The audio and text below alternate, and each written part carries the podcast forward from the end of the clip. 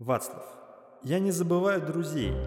Если вы поможете нам, вы получите деньги и исчезнете, доживая свои дни в богатстве и безвестности.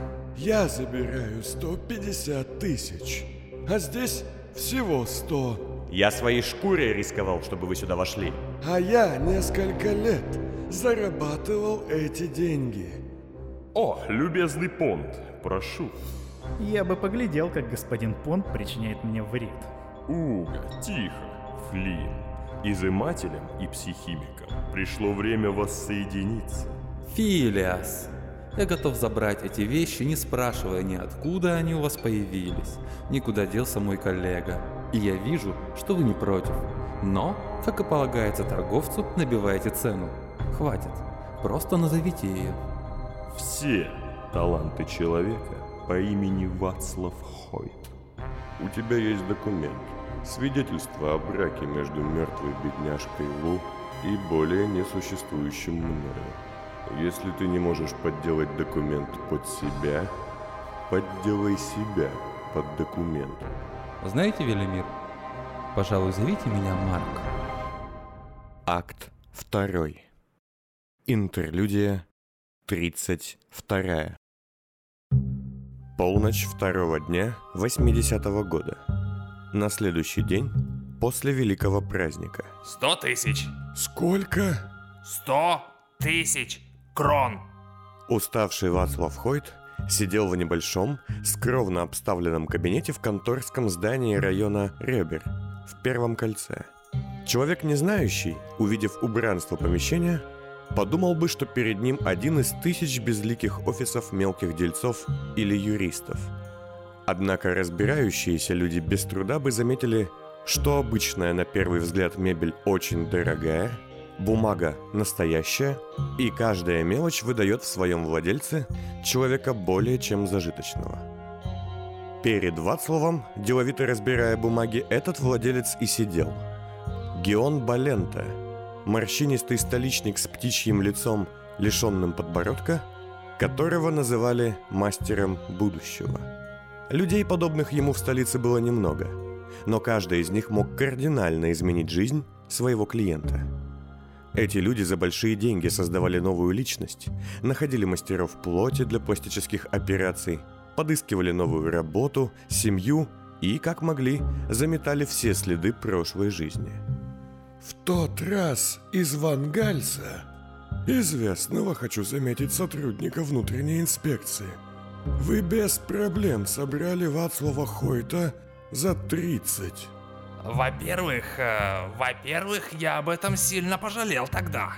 Во-вторых, э, во-вторых, это было кучу лет назад. Цены растут, да-да. К тому же, Вацлав, э, к тому же, вы в сотне самых разыскиваемых властями людей. И никто не верит, что вы умерли или исчезли. Балента налил себе крепкого чая, не предлагая гостю. И, сложив локти на стол и сведя пальцы вместе, пристально посмотрел Вацлаву в глаза. Можно вопрос? Как вас не нашли? Вы жили буквально на виду. Меня не там искали. А так как я сам учил тех, кто меня искал, как это делается, это было несложно. Ясно, ясно. Пару лет назад я взял бы вас консультантом, знаете ли, да. Но времена не те, не те. У меня нет ста тысяч. Есть около 80.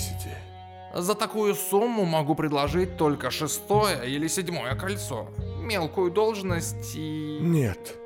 Мне так и так придется до конца дней моих хвататься за оружие при любом звонке в дверь. Так что я бы хотел жить в комфорте. Я это заслужил. Тогда заслужите где-то еще 20 тысяч. Вацлав молча глядел на Баленту, и тот с каждой секундой все сильнее и сильнее ерзал в кресле. Ладно, ладно, давайте так. Вы дадите мне то, что есть у вас сейчас, и мы, да, мы начнем процедуры, подготовку. А остальное принесете позже. Вацлав встал. Геон Балента встал тоже и получил из рук Вацлава саквояж, наполненный деньгами. «У вас в руках мои деньги.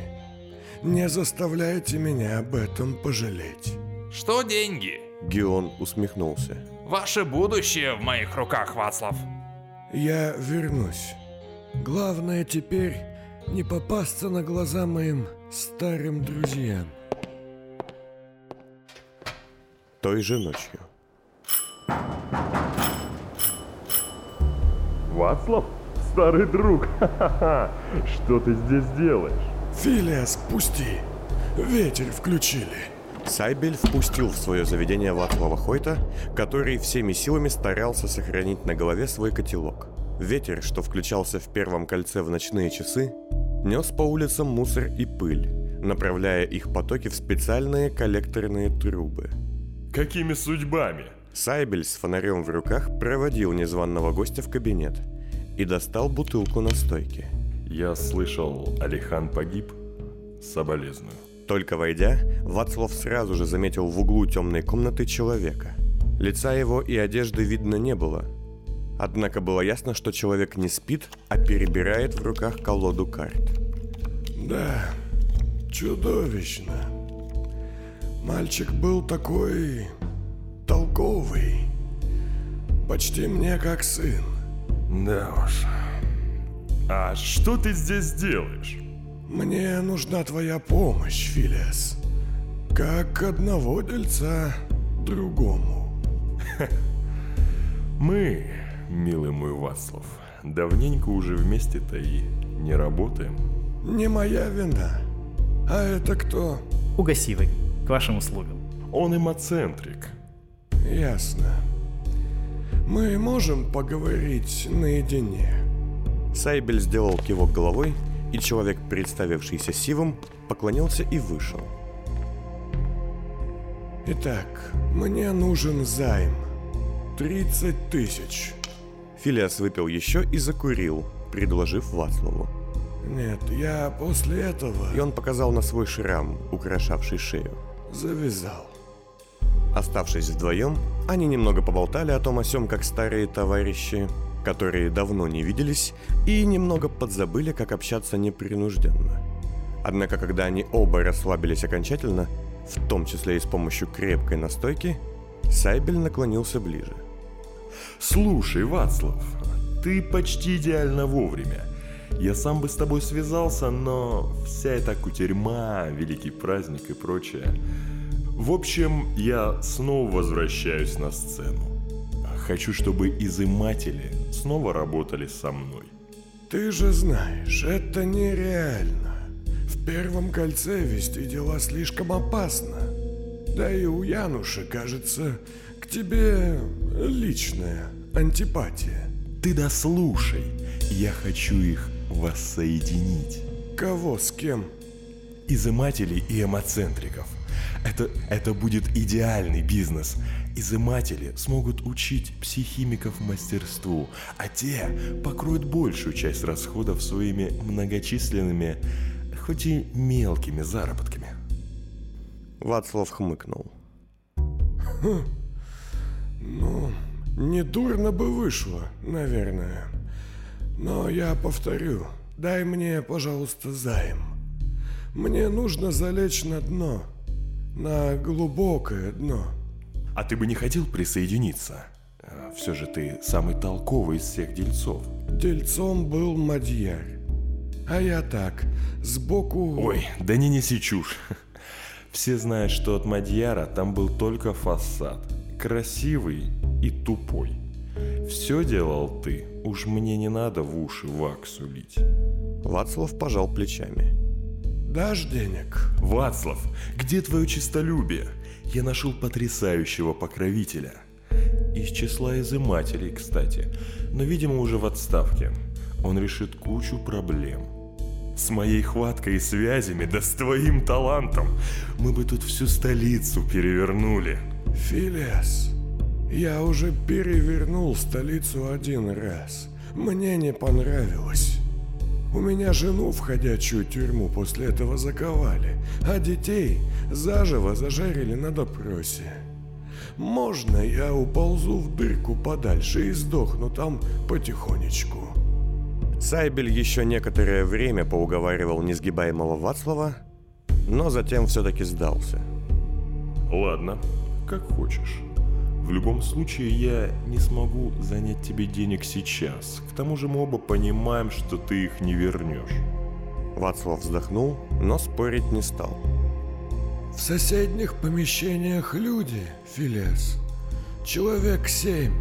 Две из них девушки, судя по тому, что я услышал. Это все твои психимики? Да, теперь это их временное убежище. Из серии нет ничего более постоянного, чем временное. И во что ты превратил свой аукцион масок? Так уж вышло. Тогда скажи, можно мне воспользоваться каким-нибудь из твоих лежбищ? На пару недель. Да, без проблем. Эх, был бы я изымателем, Васлав, я бы забрал у тебя твои организаторские таланты. Сказано это было шутливо, но Вацлав в своей обычной манере отреагировал очень серьезно. Я убил бы тебя раньше, Филиас. Да я шучу же. Сайбель встал, отошел к большому шкафу со множеством ящичков и стал рыться в поисках ключа. Я же просто шучу. Сказал он очень тихо, а затем, вытащив ключ, вернулся к старому другу. Вот, адрес написан тут же. Живи там сколько хочешь, расходы на мне. И если вдруг передумаешь, звони. Не передумаю. Место там тихое? Абсолютно. Тебя там никто не найдет. Пять дней спустя. Как вы меня нашли? Спросил заспанный, но взведенный Вацлав, держа на прицеле почтальона с номером N67 на груди. Тот, стоя в дверном проеме дешевых апартаментах, в которых Сайбель разместил Вацлава, держал в руках посылку и письмо, Вацлаву уже адресованное. Лицо его, как и положено униформой, было скрыто маской, и понять его намерений было невозможно. Что это? Почтальон пожал плечами, протягивая Вацлаву доставленное. Не-не-не-не. Кто вам сказал доставить это сюда? Вацлав почесал затылок глушителем. Хотя... Входите. Хотели бы убить, зная, что я тут уже убили бы. Почтальон вошел, и Вацлав запер дверь, а затем вытащил из своей сумки противогаз и натянул на лицо. Ну, открывайте. Что там? Почтальон опять пожал плечами и открыл посылку. В ней оказался динамический акустонный модуль. Устройство для прослушки и иных сложных манипуляций с акустонными линиями, в том числе и секретными. Так, любопытно. А теперь письмо. Почтальон пожал плечами в третий раз, открыл конверт и протянул Вацлаву. Тот письма руками не коснулся и то и дело отводя взгляд, избегая возможных гипнографических эффектов, прочитал его. Ну и почерк. Словно ногой писали. Что это за чушь? Если вы, мальчик мой, еще раз пожмете плечами, я вас застрелю. Почтальон ничего не ответил. Ладно, снимайте маску. Снимайте, снимайте, я хочу видеть, кто там. Не верю, что вы обычный почтальон. Раздался щелчок замков, и посыльный снял маску с лица. Вот даже как. Интересно. И вы хотите, чтобы я участвовал в этом? Так. Из уважения к вам я не спущу курок. Вся эта писанина, все это очень мило, но я не идеалист. Вы хотите меня нанять, и по окончанию мне нужны будут деньги. Если у вас есть конкретное предложение, садитесь. Если нет, уходите. Человек в костюме почтальона сел на стул, и они довольно долго о чем-то говорили, пока, наконец, неизвестный гость не нацепил маску вновь и не покинул апартаментов. Да, кажется, не видать мне спокойной жизни. Не видать мне спокойной жизни. Марк Дайн, обхватив голову руками, корчился от боли, сидя под капельницей в кабинете, совсем недавно ставшим его. Перед ним на столе лежали стопками разные документы. Отчеты, счета, накладные. Все это наследством финансового хаоса захватило стол и сознание Дайна, которое привыкло иметь дело с формулами, концепциями и научными теориями, а никак не с экономической практикой. Вот дрянь. Последствия операции, которую провели доктора Камилы Войнич и которая помогла Дайну заполучить имение Штайнхальтов, давали о себе знать. А внезапно пустые счета семейства в купе с огромными суммами, закупленное Дайном в первом кольце научное оборудование, лишь усиливали головную боль доктора-детектива. Как же мерзко, право. Зато дом наш. Ред, глядя на Дайна, усмехнулся. Но усмешка его была жалостливой. Тусклые лампы еле заметно мерцали. Какая-то махина, собранная ученым наспех из выданных леди Войнич частей, расположенная в подвале, работала нестабильно. Теперь идея подделать свою кровь на кровь Понда не кажется такой уж хорошей, да? Теперь нет. Но уже поздно жаловаться. Осталось только вывести чужеродные тела из организма и вернуться в форму. А что, если наследственная комиссия потребует второго подтверждения? Не потребует. Зеленый, стоявший у большого окна, ведущего в абсолютно темную пещеру с водопадом, обернулся, подошел к Рету и прикурил от его тлеющей щеки. Древние так счастливы, что Штайнхальты опозорили свой род этим браком, что ни за что не начнут мутить воду. И зачем им это? Они же вымирающий вид. Именно. Вымирающий вид пауков в банке. Вы можете заткнуться оба? У меня дико болит голова, а мне еще работать и работать. Идите прочь. Слушаюсь, ваша милость. И Зеленый, хмуро натянув цилиндр, ушел за красную штору. Зачем мы его вообще держим? Он предаст нас, попомни мои слова. Когда я вообще был неправ? Я говорил, что нет смысла работать на тех, кто внутри. Что ты будешь мучиться от инъекции в глаз, от смены крови. Говорил же. Ред, сгинь. Фу ты. Как скажешь, Марк. Я Флинн. Флинн Штайнхальд. О нет, это невыносимо. Жаль, Гораном тебя больше называть язык не поворачивается. Ред исчез. А Дайн, добавив немного успокоительного в капельницу, закрыл глаза. Лицо его, после пластической операции, ставшее почти копией господина Флина Понда, отливало мертвенно-серым. Кто вообще без содрогания пишет столько нулей? М? Дайн стукнул кулаками по столу, отсоединил капельницу и начал медленно, обстоятельно одеваться перед зеркалом. Водрузив на голову красный цилиндр, накинув на плечи красное пальто и взяв трость, он придирчиво оглядел себя, а затем вышел на улицу. Доктор-детектив не шел куда-то конкретно, ему хотелось просто побродить по Первому кольцу. Это доставляло ему удовольствие. Сделав пару кругов вокруг своего новообретенного поместья, он вновь почувствовал себя не очень хорошо и зашагал назад. Однако возле крыльца путь ему преградил невысокий темный силуэт. Господин Дайн, добрый вечер. Ужасно выглядите. Ацлав? Стойте, не делайте глупостей.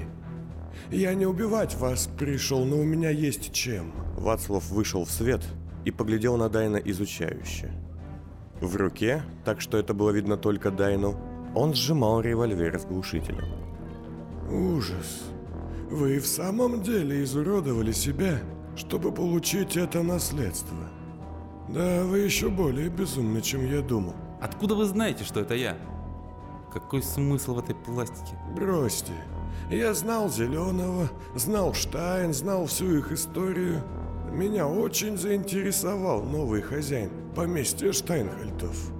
К тому же кое-кто подсказал мне, кого я здесь найду. Дайн поглядел на Вацлава скептически. Ладно, допустим. Что вы здесь делаете и что вам нужно? Я не люблю, когда ко мне приходят без приглашения. Понимаю, но к делу. Я пришел наниматься на работу, Дайн. Обычно это не делают с револьвером в руках, господин Хойт. Вы знаете, Марк, какая сейчас безработица? Ладно. Короче, я лучший делец изымателей. Вы изыматель. Мне нужны деньги, и вам тоже нужны деньги, чтобы оплачивать всю эту халупу. Вы с ума сошли? О чем вы вообще? Хватит, Марк. Это пошло. Скажите мне одно. Вам нужен этот ваш новоприобретенный навык только для научных целей, или вы все-таки готовы заработать? Дайн ничего не ответил. Я взял на себя смелость навести справки, в том числе и о том, что Лукас Штайнхольд, не желая передавать во владение какому-то степняку свое наследство, раздал все, что мог. У вас пустая казна. Скажите, сколько вам обходится этот дом? Даже если что-то еще осталось, сумма будет таять. Плюс нужны обычные расходы. Техника, воздух, взятки, газ, еда. К тому же, я уверен, ваши научные работы требуют вложений, судя по следам доставки тяжелых ящиков в подвалы. В общем, я готов за достойный процент помочь вам встать на верный путь. Вы пьяны? Или в наследство от Мадьяра вам досталась пачка наркотиков? Что ж, ладно, воля ваша. Удачи, оставайтесь и живите дальше в этом проклятом мире, который сами себе и создали. Стойте, Вацлав, стойте. Я... Я еще не пробовал эту грань моих новообретенных талантов в деле. Возможно, мы могли бы обсудить это. Но это уже мужской разговор. Я предлагаю 50 на 50. Вся агентурная работа на мне, все остальное на вас. Вы, должно быть, шутите? Хойт, это несерьезно. Несерьезно было бы торговаться. Вы не рядовой изыматель в сети Януша. Вы даже не знаете, о ком я. Я буду искать для вас клиентов, а у меня, поверьте, огромная база. Вам остается только собраться, вонзить иглу в глаз или затылок несчастного и... Э, кстати, у вас же есть шприц? Да, условный. Прекрасно. Так вы готовы приступить? У меня много работы, но, пожалуй, я найду время. Что насчет, э, допустим, через неделю? Да, вот это запал, вот это жажда действия. А как насчет чуть пораньше? Когда? Сейчас. Это неприемлемо. Как же Алихан ошибался. В чем? Он говорил, что вы смелый и находчивый экспериментатор, который всегда готов проверить что-нибудь новенькое. А вы, я смотрю, обычный трусоватый мальчишка, у которого поместье в личном владении – это весь предел мечтаний. Неплохо, Васлов. Хорошая манипуляция. Мальчик мой, манипуляции оставьте женщинам и политикам. В первом кольце сейчас сидят тысячи людей, готовых выложить тысячи денег за чужой талант. И я знаю и этих людей, и где нам найти других талантливых людей. Неужели вы хотите сидеть здесь, вкусно жрать, смотреть в окошко и ждать, когда придет новая служанка, чтобы вам отсосать? Пока отсасываю только я. Так что все, что отделяет меня от богатства, а вас от научных знаний, это ваша жопа, которую вы посадили в кресло древнего владыки дома, и которая, я уверен, в него даже не влазит. Нормальная у меня жопа. Так мы идем или где? Сначала подытожим. Только вы и я. Никаких мадьяров, прочие радужные братья, никаких пондов. Да, и начинаем мы сейчас. Только мне надо знать, что вы понимаете все тонкости процесса. Вместо ответа Дайн поглядел Вацлаву за спину, словно там мог стоять еще один собеседник. Вацлав сделал аккуратный шажок в сторону и бросил взгляд наверх крыльца. Там никого не было. Точно? Ты уверен? Спросил Дайн у воздуха. Эм, с кем вы... Не бойтесь, Вацлав. Мне подскажут. Ну тогда время изымать.